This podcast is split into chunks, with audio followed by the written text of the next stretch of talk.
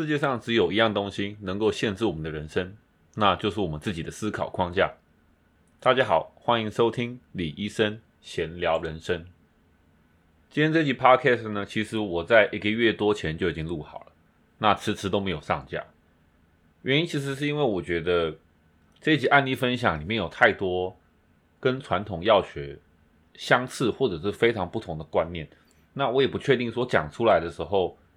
大家听起来会不会觉得比较困难？因为毕竟台湾也比较，或基本上是没有在做功能性营养学、功能性免疫学，或是任何功能性神经学的一些医生。那其实也应该是，我是没有听过有任何的西医在做任何本草学的治疗，或者是今天会讲到很主要这个肠脑轴线的一个平衡不过我选择不上架的时候，也有几位听众跑来跟我催稿，就是说，哎，为什么最近都没有新的节目啊？那我当然就讲说，我觉得这些东西比较困难。那我这个朋友就告诉我说：“你不放，你怎么知道你的听众会听得很困难呢？搞不好你的听众都是神人呢，对不对？所以我觉得，的确，我怎么能这样子去假设说大家会觉得这样是新观念就听得很困难呢？对不对？大家都已经听了我 p a r k 听那么多集，大家思考回路的框架应该都已经是非常活跃，应该很容易能理解新的观念跟新的 idea。所以我决定了，又再度把今天这篇 p a r k 放上来，来跟大家分享。”今天这一集我们要来分享的是一个我在一年前我觉得蛮有趣的案例。那在一个症状导向的医疗哦，我们说传统药学这样的观念去看起来的话，他们很直接的把人体的问题区分成生理或者心理，对不对？以一个症状导向，如果你的症状是生理行为相关的，呃，比如说你是疼痛、背痛、头痛，那就是以一个生理的药物去治疗。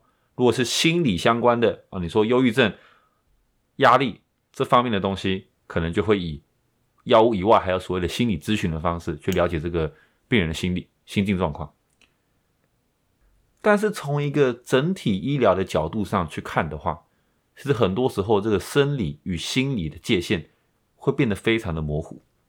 当我们要寻找的不只是单单简单的一个症状，不是单单的把这个疼痛不适的讯号给掩盖起来。而是想要找出这个疼痛与不适的讯号的来源是什么？身体到底是因为哪边出了问题，才导致这个病人需要以药物的形式去控制他的疼痛呢？这个主因是什么？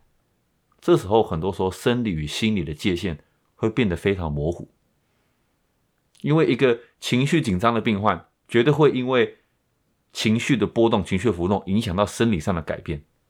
相对的。一个人如果身体全身都是疼痛，到处都不舒服，他的心理状况也会被生理状况给影响到。那今天我要分享的这个案例呢，他的问题其实呢，就是处在一个非常难界定的一个灰色地带，介于心理与生理之间。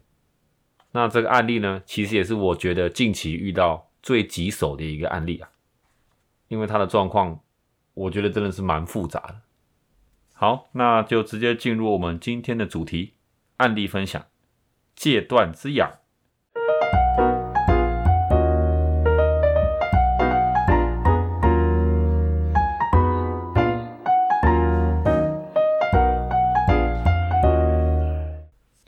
好，那这位客户呢，我们叫他 A 先生吧。A 先生从小在美国长大，然后他。从出生到现在呢，都有一个非常严重的问题在困扰他，就是他有全身性的异位性皮肤炎。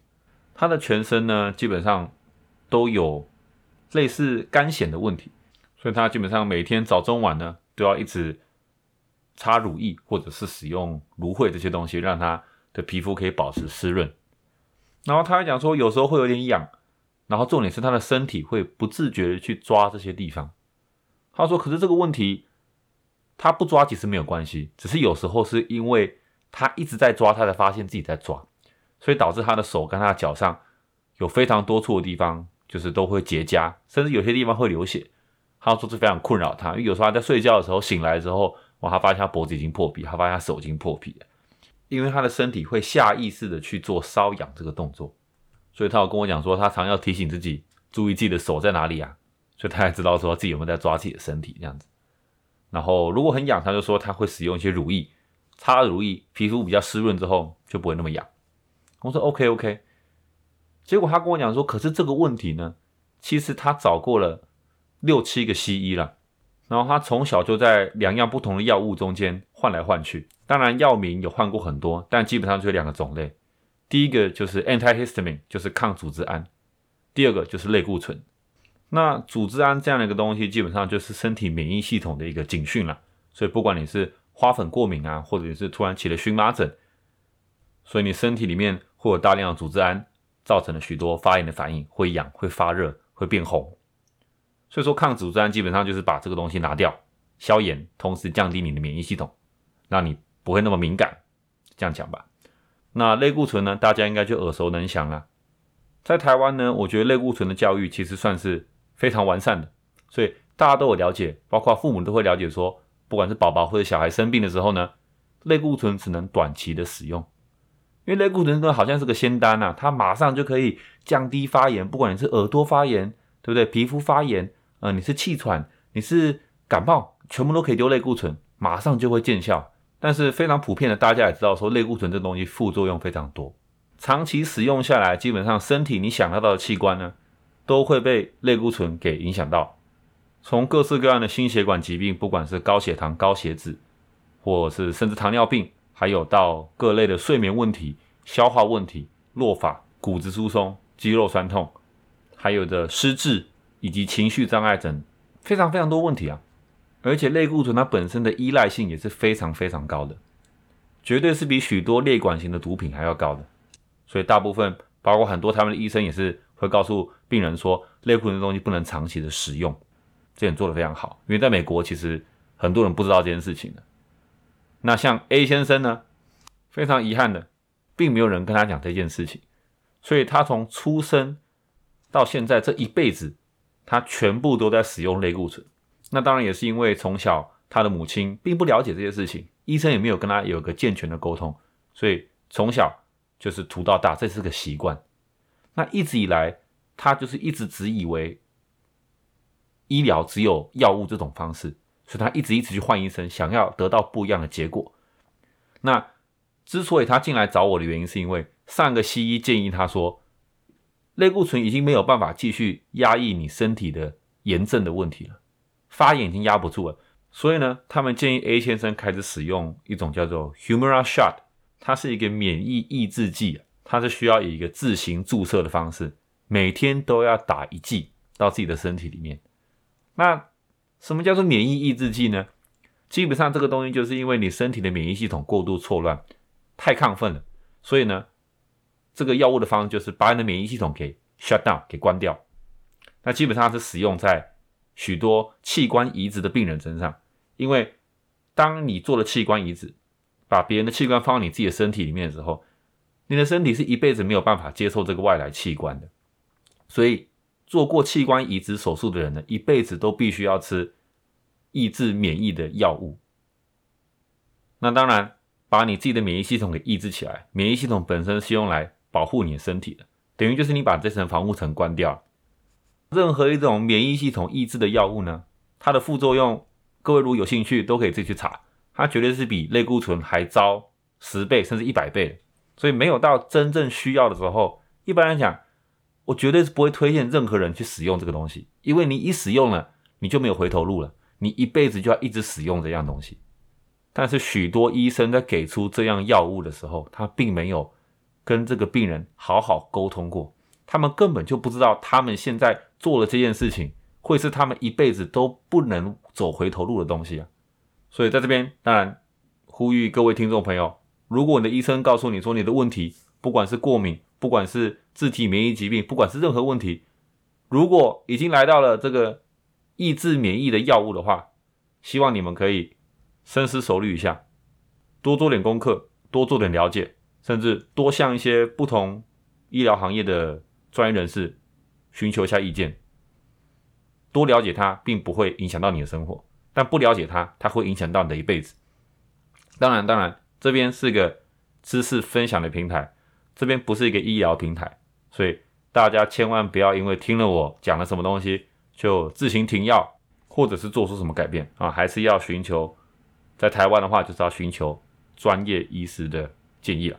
好，那我们离题了，回到 A 先生上面 A 先生的医生告诉他说，他要使用这个 Humira shot 这个抑制免疫的药物的时候呢，A 先生突然觉得他不想这样做。他做了很多功课之后，发现类固醇这个东西已经够糟了，他不想要再进阶到这样一个抑制免疫系统的药物，而且还是每天要打一针。他觉得他这样不 OK，所以他才想要试一下有没有什么其他的方式可以治疗他的问题。所以他问了几个朋友之后，哎，刚好遇到一个我加州的医生朋友，所以才推荐到我这边给我看诊这样子。好，那听了听他讲完之后，我就开始问他啦。我就跟他讲说，其实呢，这种异位性皮肤炎这种东西，各式各样的皮炎，包括干癣、湿疹，很多时候呢，我会说可能有九成的时候都是肠道问题啊。尤其是近十年来的这个肠脑轴线 （gut-brain axis） 这个东西。慢慢被研究出来，原来肠道菌群是可以直接影响到你大脑的化学物质啊。而当大脑的化学物质改变而造成的进阶的发炎之后呢，很多时候在免疫系统上面就会出现很大的问题，于是间接的导致发炎的症状从皮肤上、从其他器官上体现出来。所以很多皮肤的问题都是因为肠道过度的发炎，才导致毒素在表面的累积，从皮肤上跑出来。所以很多现在的呃心理问题，或者是皮疹问题，或者是任何的炎症或自体免疫疾病，许多不同的医生都是在从肠脑轴线这个地方直接去下手治疗的。所以当然我就开始问一下说哎先生，你除了皮肤以外，你有什么其他消化相关的问题吗？”他就说：“你这样一讲，其实我从小到大每天都在拉肚子，我不管吃什么都拉。我觉得我可能有所谓的乳糖不适症，喝牛奶拉的特别严重。”或者是吃到谷物的时候，吃到尤其是面粉类的东西，哇，拉肚子非常严重。但是其实就算不吃，还是一样每天都会拉。那我就说，那除了拉肚子以外呢，消化上呢？他说，其实他消化也很有问题，很多时候常会有胃酸逆流的状况，吃一点点东西就胀气的非常严重。然后这个也蛮困扰他的。他说，我这样一问，他才发现，其实肠道问题也是很困扰他的一个东西。所以呢，很自然的，我跟他解释一下这个肠脑轴线的概念。然后我们就当然是问了更多问题，了解一下他的睡眠，他睡眠品质其实非常的差，每天没有到三四点，他其实睡不着的。当然我们这边讲的是整体医疗，自然就是我们从他全身性的症状去尝试了解他的问题到底是什么。那所以讲讲讲完之后，我大概有个概念之后，我就跟他说，OK，所以 A 先生在这个整体治疗的疗程里面呢，我们的重点不是只放在你手脚上面的干癣问题、发炎问题，我们的重点是要找到你的身体。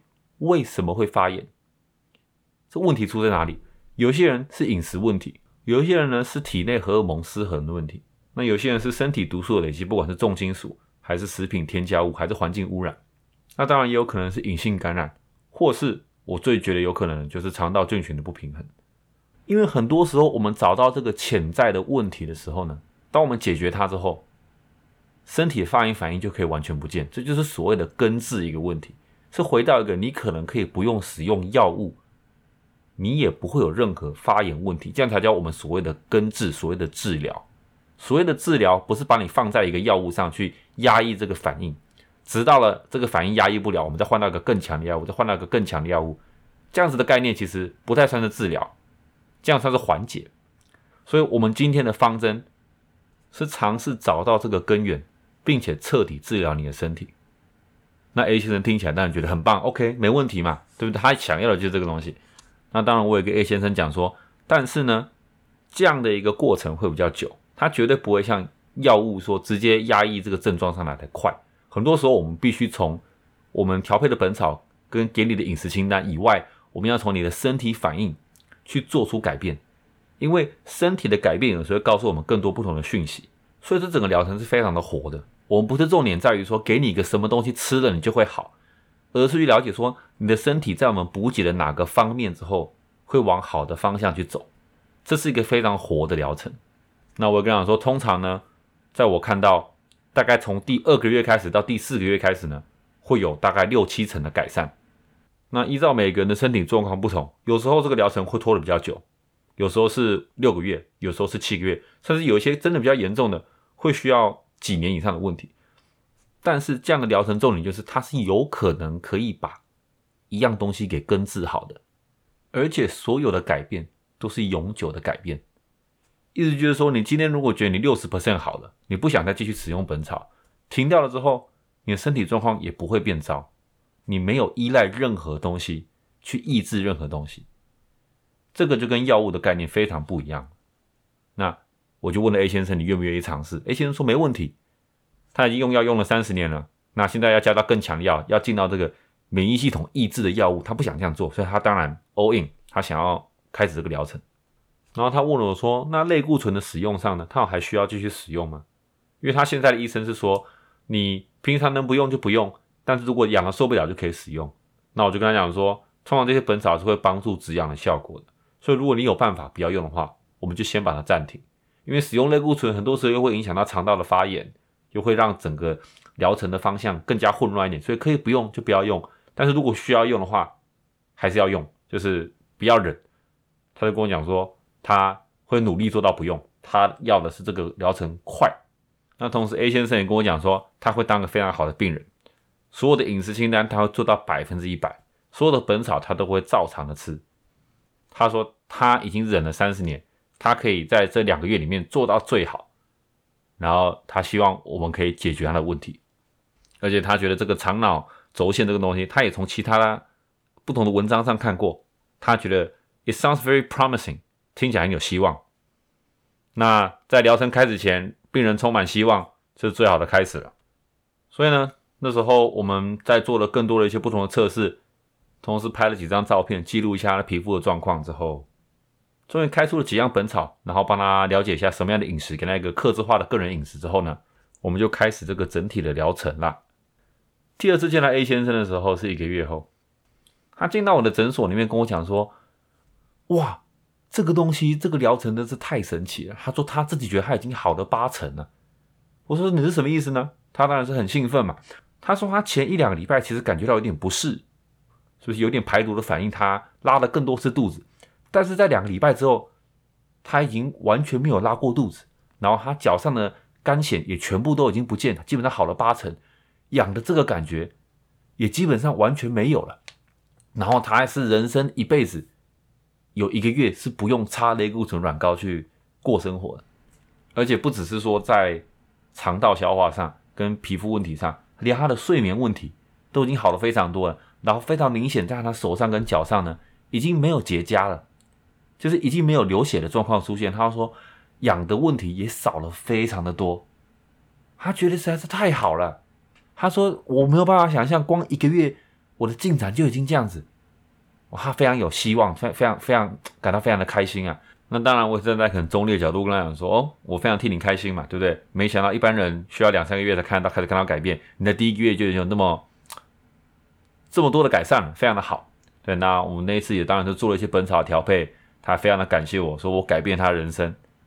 之后我们改变了一下这个本草之后，就说那我们就一个月之后见了。啊啊，目前听起来是一个很成功的案例嘛。”对不对？这个三十年有的这个呃皮疹问题，竟然在一个月以内就已经好了八成，而且我们还有照片留底。对，这个这个这个案例有有什么地方能够出错呢？对不对？再来就有趣了。再来过了两个礼拜之后呢，这个 A 先生突然寄简讯给我说，他已经把本草吃完了，他希望我可以再帮他定新的本草。但是我算一算，我发现他像是提早把本草给吃完了。所以我就当然是简讯联络他，我就问了他，一问之下发现说他自己在把本草的剂量给加倍，也就是说一天只应该吃一次，他要吃两次；一天吃两次，他会吃到四次。所以他已经把他该食用的剂量已经吃完了。那当然这个东西是绝对不 OK 的嘛，对不对？因为我们在改变本草的同时，很多时候本草某部分是杀毒，有部分是排毒。那当这个杀毒与排毒的平衡没有弄好的时候，有时候会出现一些。嗯，可能就算是轻微的副作用嘛，比如说轻微的腹泻，或者是有时候会变成是便秘，基本上就是身体的平衡出现问题啊，所以有可能会变成嗜睡，有可能会变成非常有精力，这不一定。所以我就刚刚说，OK，我我希望你可以进来，我们再做一次复诊这样子。那这次进来呢，我当然就跟 A 先生讲了一下，我刚刚讲的就是说这个东西我们不应该自己去改变它的剂量。那 A 先生跟我讲说，哦，我改变是因为我我我觉得这两个礼拜的改善好像没有这么多。跟第一个月比起来，我第一个月看到了八成的改善，可是这两个礼拜我觉得好像只有可能不到十成的改善，他觉得有点慢。那我当然就跟他解释一下，OK，这不是这样 work，这个东西不是说加量我们就可以把它疗程推快，不是这样子，身体需要时间改变，我们在找的是一个平衡。那当然我还是问他说，那你在身体上的改变有哪里让你不适吗？让你才觉得可能你觉得进度比较慢，是因为可能拉肚子问题又跑回来吗？还是皮疹问题又更严重啊，或者怎么样？那我看他其实也没有在做瘙痒这个动作。手上也没有所谓的结痂，那皮疹问题是显著好很多的。那当我们也是拍照，继续再做了一个比较。然后他说没有没有没有，这些都很好，只是就是还是有时候会有点痒。然后我觉得我的身体可以承受双倍的剂量，所以我自己把它加高了。那我就说哦，这个东西呃，我们不能这样去衡量，对，所以我需要你确保你要做什么改变的时候，可以跟我沟通一下。因为尽管说本草这个东西比药物安全非常多。但是剂量还是不能这样自行的去调配的。这时候 A 先生就突然打断我说：“那我什么时候会好？”嗯，OK，我就说，我就重复的讲一下我前面讲。所以我慢慢发现，这一次 A 先生进来的时候呢，他的态度转变比较不一样一点。他听起来非常的心急呀，啊，他非常的急躁。那于是我就问了他一个这样的问题：说，A 先生，你觉得你自己生活上压力指数大概在哪里啊？如果零是完全没有压力，十是啊，压力满分就是一个综合值。然后我讲完的瞬间呢，A 先生马上跟我讲说零，我这个人完全没有压力。OK，那我就跟他讲说，好，呃很开心听到你没有压力，但是我只要问你的原因是因为很多时候肠道的发炎会跟心理的情绪有关。我举个例子，就是说所谓的肠燥症，就是一个在你心情紧张的时候，你会想要拉肚子，好像有些上台表演、出远门、考试的时候，哦，肚子会很痛。或者有一些人是很多事情忙到紧张到胃痛，这种就是跟情绪直接有相关的一个心理影响生理的反应。那因为听起来 A 先生他这一次突然反应非常的急躁，急躁到自己可能想要多吃这个本提高自己本草的剂量这样的行为，所以我那时候就跟他讲说，我想要找一些适合的花精调配成一个适合他的复方，让他可以比较放轻松一点。那他给我的回应就是说，我我不觉得我需要这个东西，但是如果你觉得帮得到我的话，我可以试试看。OK，所以那时候的复诊，当然我们又做了一些不同的测试，又做了一些本草上的方针上的改变，又让他再次开始准备一个月之后，我们再做一个复诊啦。那我们稍微从这个第二次的复诊里面听到了 A 先生他在情绪上面似乎有一些波动，但这其实很常见啦，因为很多人当然第一次的反应这么好，对不对？他经历了三十年这样的一个。问题瞬间在一个月里面看到那么大的改善，他当然想要快点好，人之常情嘛。所以我也没有去多想说为什么会这样子。但是啊，在这一次复诊完之后的一个礼拜，A 先生又跟我约了一个诊进来看我。这一次他走进来，短短在一个礼拜哦，他就跟我讲说，他觉得这一次的治疗，这个本草调配的方向，不止没有让他变得更好，反而让他的身体状况变得更糟了。我一听到就说怎么会更糟？更糟的意思是什么？是前面的问题有跑回来吗？是，对不对？是是皮疹的问题有变严重吗？他说不是，不是那些都没事，但是我现在觉得特别痒，这个痒的感觉变得更糟了。那可是我看看他的手，他的皮肤状态其实没有变糟，他也没有任何的结痂，也没有任何的流血，看起来摸起来触诊感觉起来，他的状况是越变越好的。皮肤是越来越湿润，所以我就问他说：“为为什么你会形容是变糟呢？”他就跟我讲说：“现在的痒就是比以前更糟，糟的原因是他现在觉得他抓不到这个痒，这个痒变成全身性的在痒，有时候在手，有时候在脚，然后抓又抓不到。那他就问我说：‘我们可不可以回到我们第一个月的那个本草的使用方式，用那些旧的本草？’因为那时候我觉得最舒服。那我当然就跟他解释说。”我们一直是照着你身体的改变在调配本草，用一样的本草去做治疗，不会有一样的效果。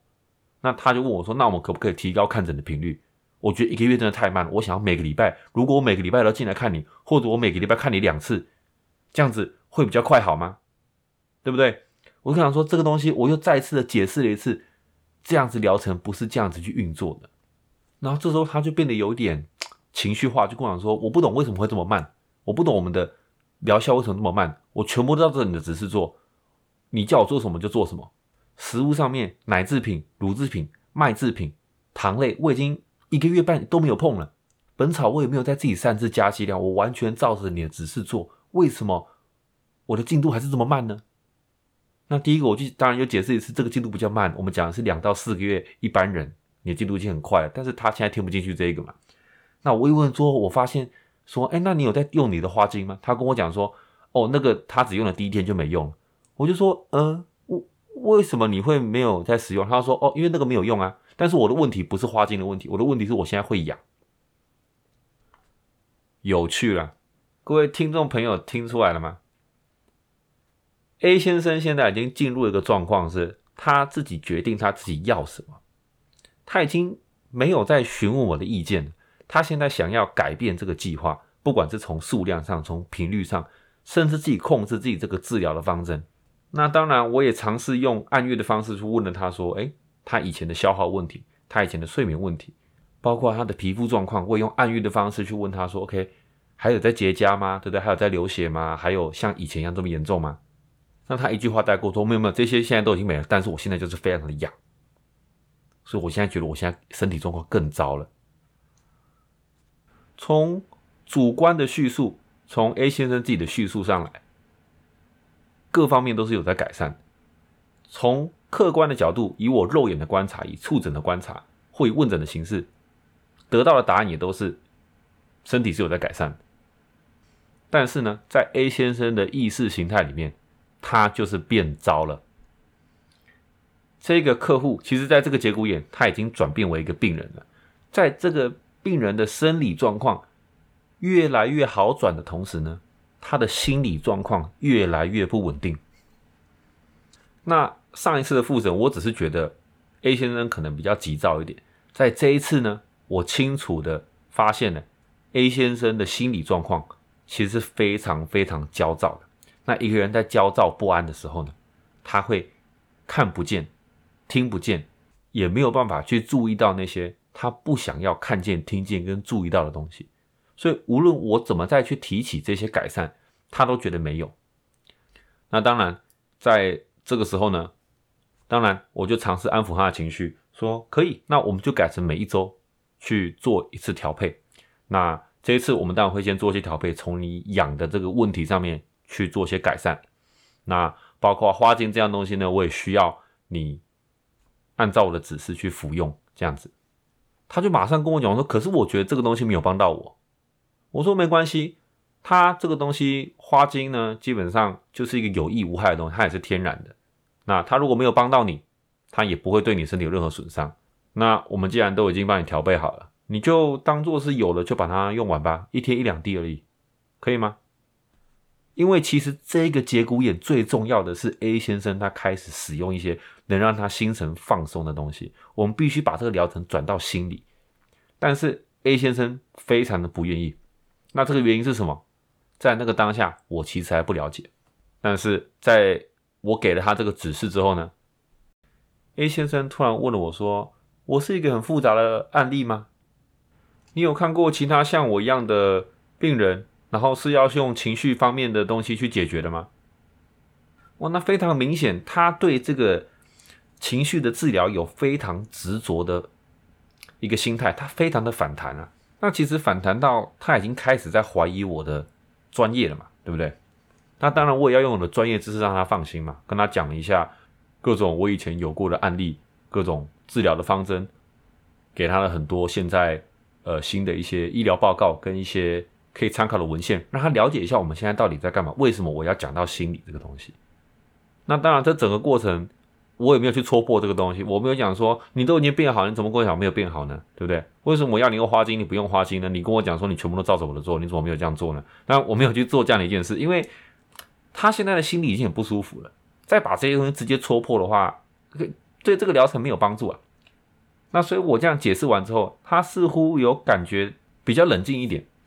但是他还是说了，好吧，如果你觉得这样对我的身体好，我会照着做。那我们就一个礼拜之后见。但这一次离开诊所之后呢，A 先生的心灵状况越来越糟啊。他从隔天开始呢，就寄了一封简讯跟我讲说，我觉得你这些东西没有用，我觉得这些本草没有用，花精都没有用，我越来越糟，越来越多封简讯，我现在非常的痒，我现在没有办法专心。工作，我现在没有办法健身。到了后来啊，直接就是一行字，我现在痒到睡不着，就这样子，没有问题，也没有要沟通的意思，它变成是一种抱怨啊。那连续三天，哇，我想我早中晚不知道收到几封简讯了，就是单纯的抱怨。那我也尝试跟他解释这个状况，尝试想了解，但是我解释的时候，他都没有回复我任何东西。那当然，收到这么多这种抱怨的简讯，当然我就说，那你有没有时间？我们通过电话？过了三天之后，我们做了个电话的问诊。那在电话里面，他一接起来就跟我讲说：“我觉得你做的东西全部都没有用，而且除了没有用以外呢，我觉得我的身体比在看你之前变得还要更糟。”哇！那时候我就在想说，奇怪，他怎么会用“更糟”这个字来形容他的身体状况呢？他一个月前还。跟我讲说我东西多好，让他有个多不同的人生体验，多帮助到他。他活了三十年，从来没有一个月是没有使用类固醇过生活，他也从来都没有再有腹泻。怎么从这么好的状态掉到个现在觉得说他的身体竟然状况比看我之前更糟呢？就因为他现在觉得痒，这个痒已经把他之前有改善的体验跟这些认知全部都已经。消除掉了，但是光光我们直接在讲这个痒的感觉好了。从照片上看起来，从肉眼上看起来，已经是完全没有伤口了，没有任何结痂的状况，表示他已经很久没有抓自己的身体了。我仔细回想起来，我发现上次诊疗的时候，他也完全没有在抓自己的身体，跟我们在一个月前看到的时候是完全不一样的。那我一边听着他。当然，这个问诊那时候已经变成他在电话另一头抱怨了，就是跟我讲说这个东西让他生活变得多不顺遂，已经跟诊疗没有相关了。我在听了这些的时候，我一直想说，到底为什么会变成这样的时候，瞬间我想到了，瞬间我发现 A 先生的反应跟我以前看诊遇过某些特定的病人的反应是非常相像。在这个时候呢，A 先生的问题。早就已经跟皮疹没有关联，早就已经跟肠道菌群没有关联，这是一个完全不同的问题，这是一个戒断反应。在加州诊所时，我们跟另外一位西医跟一个戒毒所合作去治疗非常多有毒瘾的瘾君子。戒断反应是一个当生理抽离一个他长期在使用的物质，不管是药物、酒精还是香烟。而产生的一种心理的症候群，而很多时候，当这些人如果是被迫的停掉了某样他们一直在使用的东西的时候呢，他们会对指使他们停止做这件事情的人产生非常大的敌意，并且心理状态有时候会创造出某种现象，来成为一个自己没有办法继续下去的一个理由。所以在许多有毒瘾的人，他们在接受治疗的时候呢。他们常常痒是一个最常见的理由，说我没有办法做，因为我很痒，我很需要这个东西。跟医生讲，我很需要它，我很需要吗啡，我才能不痒。那通常这个情况下，不管医生给他任何止痒的药物，他们会做，他们会做一两次啊，这个没有用。医生，我真的需要吗啡，我真的很需要吗啡，因为我很痒。你给我这些东西都没有用。那当医生一给他们吗啡啊，你看医生，我现在好多了，我可以继续进行这个疗程了。所以很多时候。这些反应是他们心里创造出来的一个感觉，去合理化他们想得到他们想要的东西，但是可能他们本身不知道。那对于 A 先生来讲，他的戒断反应是什么？是类固醇，他使用了三十年的类固醇。那在第一个月勉强的能使用本草去减缓这个戒断反应的效果，他生理上也得到了巨大的改善。但是在心理上，因为他停止使用了类固醇这个东西，他产生了极度强烈的戒断反应。但慢慢的、慢慢的，他一开始觉得这种痒可能只是某个地方出了问题，他其实不知道他自己要的是什么。他要改变这东西的剂量，他想要改变我们看诊的疗程，他想要做很多事情，但是没有一样东西会有用，因为他的身体要的是类固醇这样一样东西。而因为得不到类固醇，他开始对我有了极大的敌意。他开始觉得全部东西都不好，他看不到他身体的改善，他感觉不到他身体的改善，他也听不进去。我尝试让他了解生理上的反应是什么，这是个典型的戒断反应。所以这个痒，其实早就跟他一开始身体不自觉会抓会抓到流血这个痒已经不一样了。现在这个痒已经变成一个完全不同的东西，完全是心灵层面上所带给他的一种感知啊。那虽然说之前我在问他说，你的类固醇是医师叫你每天要吃吗？他说其实不是，说痒的话再用。痒的话再吃，没有痒就不用用。但是我没有想到的是，他三十年来没有一天是不痒的，所以他每天都在吃这个东西。所以这个东西不在他的处方签上面，但是他每天都在服用这个东西，每天都在擦这个东西。那突然停掉了这个月，就能足以带给他极度强烈的戒断反应。这一点是我那时候没有顾虑到的。所以，不管我们做什么样的调配，什么样的改变，A 先生不止没有办法看到他变好的地方，他也没有办法感觉到他变好的地方。那尤其最不可能听到我跟他讲说他有在变好，听起来越听他就是越不舒服。所以在那个当下，我就跟 A 先生说：“我知道你现在非常的挫折，但是我觉得你现在正在经历一段。”所谓的戒断反应，我跟他解释一下，长期的使用类固醇，像他的 case 已经三十年了，所以当我们瞬间把这个东西拿掉的时候，可能在他的身体上造成了一些这样的反应。但这时候呢，其实我犯下了一个大错，这个大错就是我没有想到 A 先生对于别人说他有。心灵上面的问题的时候呢，反弹非常的大，就跟之前我们提到花精一样。为什么他特地就是不想使用花精？因为他觉得他自己没有这些问题。所以在当我提到戒断反应，我在解释戒断反应的时候呢，A 先生瞬间讲说：“所以说过了这么久，你现在改口，觉得我是戒断反应？他觉得我在见风转舵啊。”他觉得我是随便在丢东西，讲说他有什么问题啊？他说：“如果你觉得我戒断反应，你怎么没有在一开始就朝这个方向治疗呢？”但记不记得我们之前讲说，这个疗程是很活的，我们是要看一个人的身体怎么去转变，才看他这个人需要什么。在病人的身体转变的同时，我们会更知道这个疗程的方向在哪里。但是他现在进入一个更强的防御机制。那我当然是尽我所能去解释现在的状况，但是这已经不 work 了。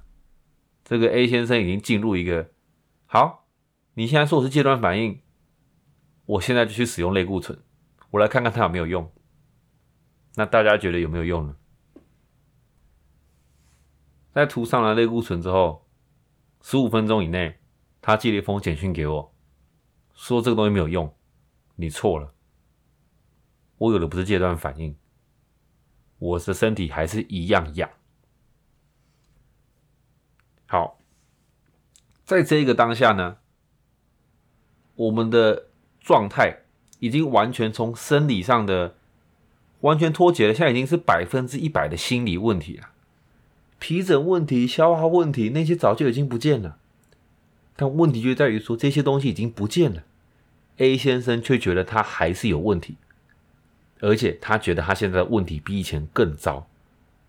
很常见的一个字，英文你叫做 in denial，或者是中文我不知道有没有特定的字，好像就是无法接受现实。他不能接受他自己有的这些问题，其实跟心理有很大的关联。那其实我后来才了解到，其实 A 先生他本来就是一个非常。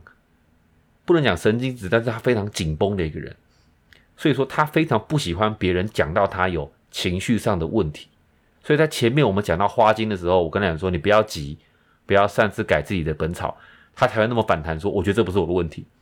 在我问到他说你的心情压力指数在哪里的时候，零到十分，他才马上一秒就跟我讲说零分，因为他这一个人这样子紧绷，这样子神经紧张的情绪。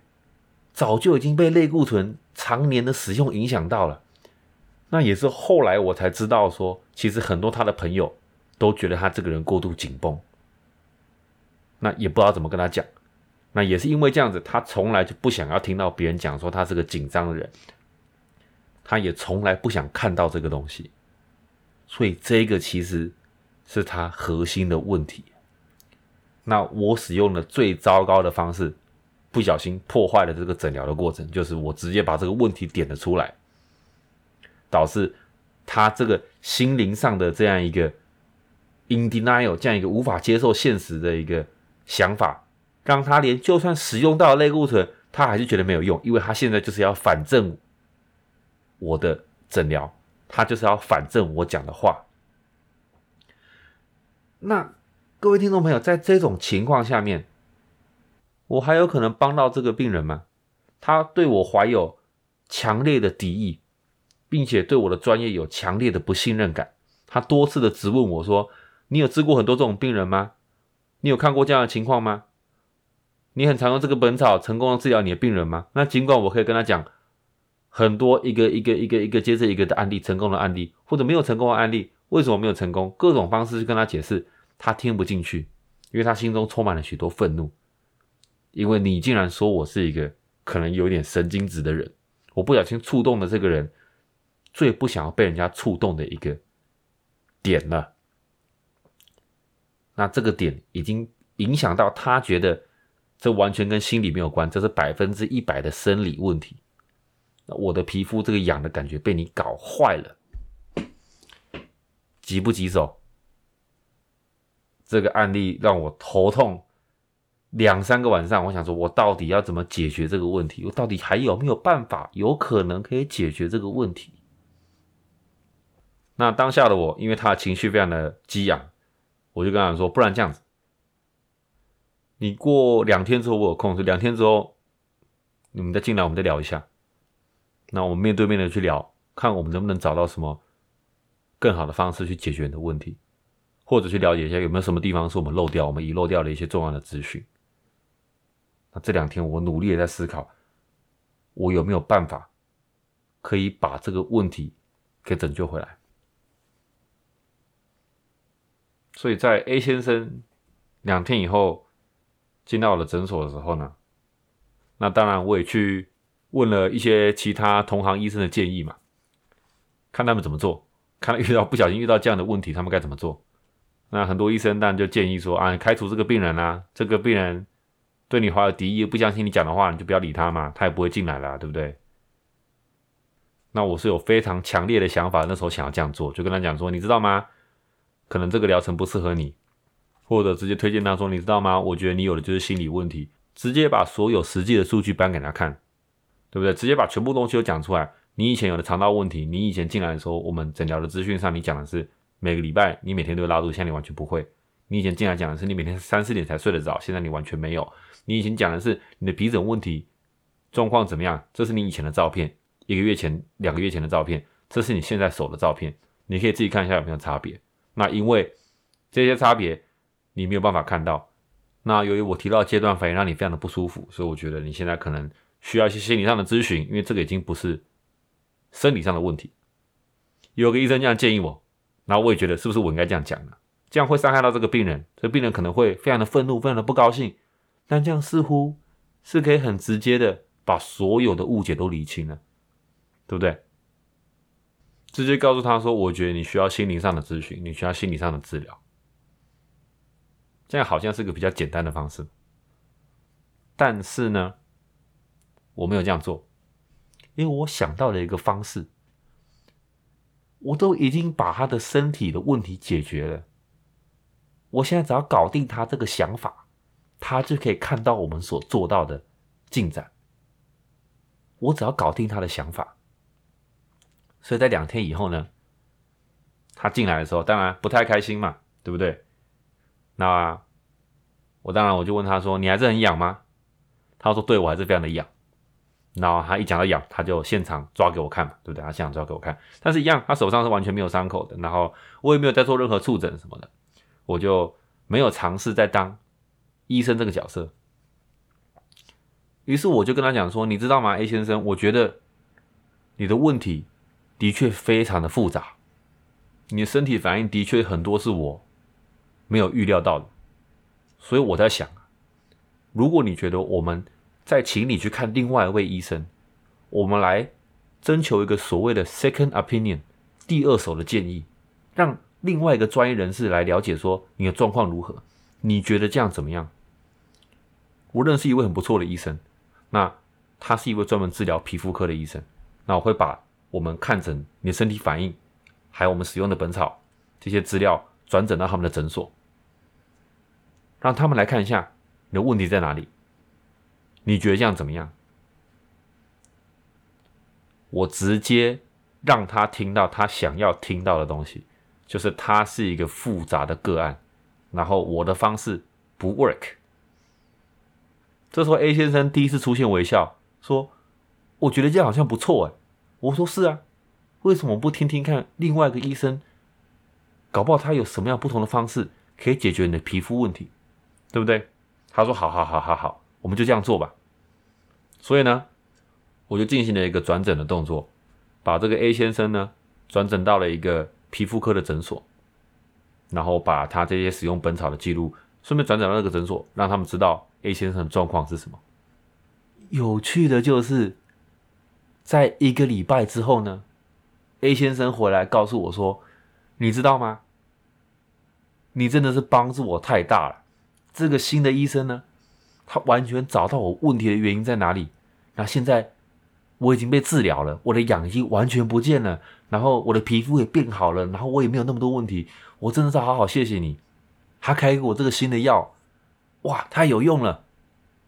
各位听众朋友，猜一下，这一位皮肤科医生开给 A 先生什么药？没有读过医学的各位听众朋友，猜一下。没错，就是类固醇。这位医生开给了 A 先生类固醇，并且这个疗程要六个月。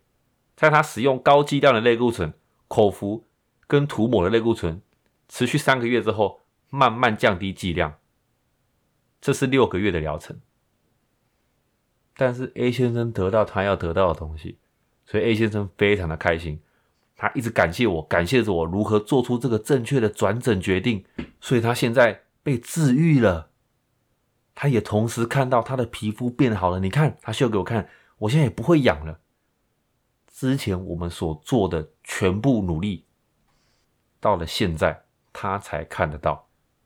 而且因为另外一位医生给他类固醇的时候，并不是说他有戒断反应的问题，他不是一个心理问题，他是给他一个他生理需要的药物。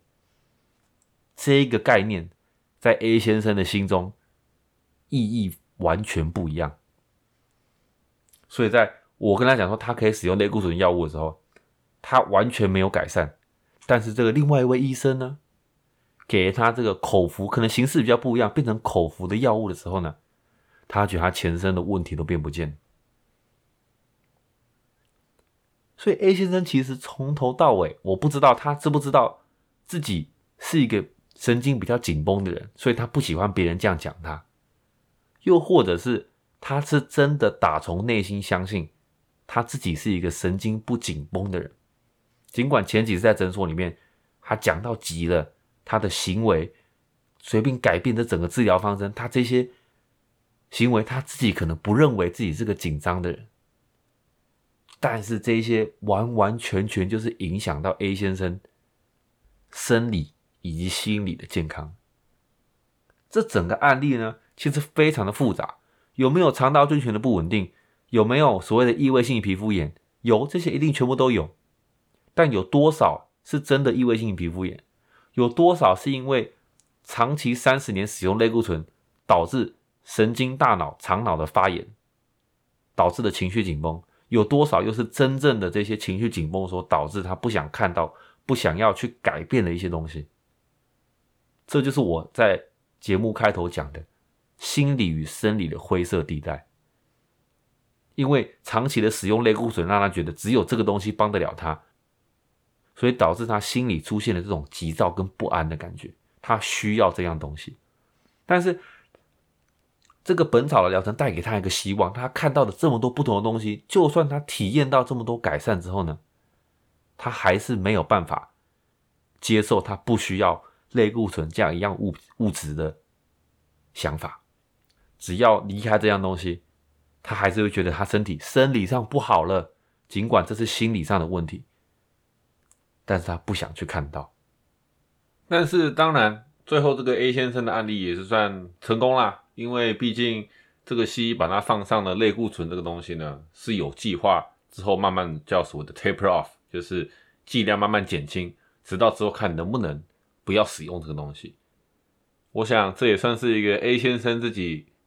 药物的戒断训练吧，因为现在他其实也没有一开始他进来那些问题，现在就只是他内心能不能接受放掉这一样他已经使用了一辈子的药物了，依赖性极强的一个药物。那因为之前有正确的跟 A 先生打理我们之间的医病关系，在那个时候呢，他还是有时常回来找我。那当然治疗方针转移回到说去控制类固醇这样东西能对身体带来的负担。注重于排毒的过程，注重于细胞复原的这些本草的调配。那当然呢，我也有潜移默化的再加入一些放松心情的本草，以及补充肾上腺素的一些本草。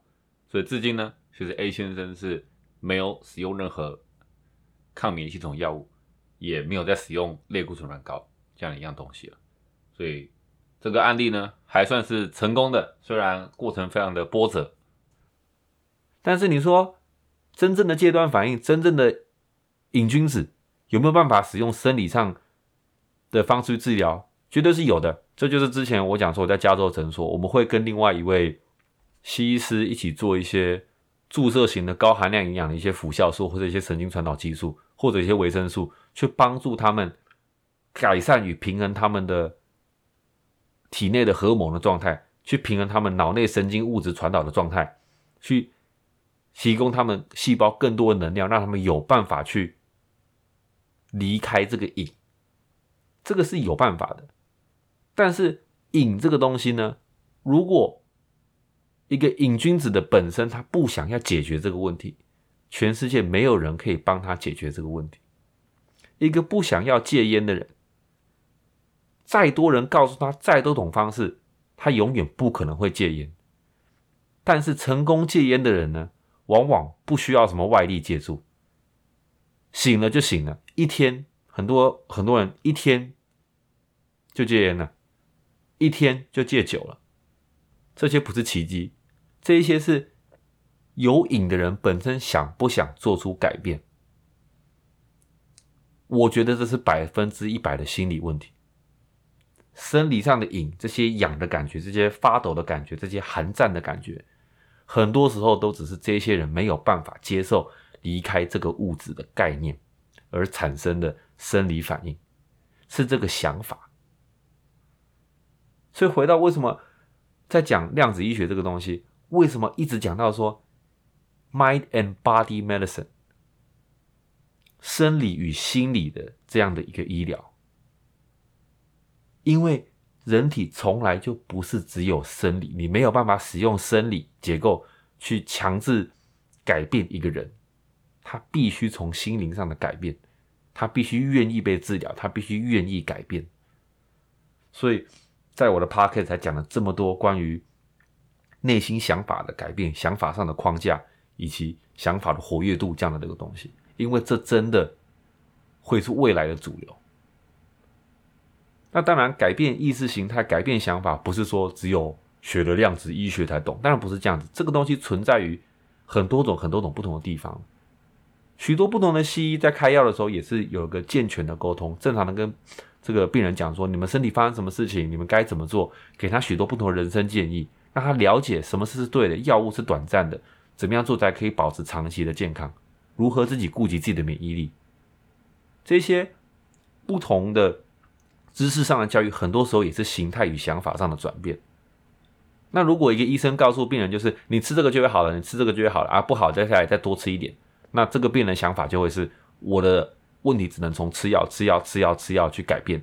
那改变的意思是什么？很多时候这病人自己本身也不知道。就像到底是改变我的症状，还是治疗我的根本？到底为什么会有这个问题？所以大家有听懂这意思吗？医疗是非常的复杂的，它绝对没有那么简单，就是我丢个东西到你嘴里，吃下去你就好了，不是这样运作的。很多时候真的是这个人经历了什么，他现在在想什么东西，他现在想要什么东西，他现在需要知道什么东西，这会完全改变整个治疗的方针及走向。所以你只要正确的应用这些东西，真的有办法去解决很多。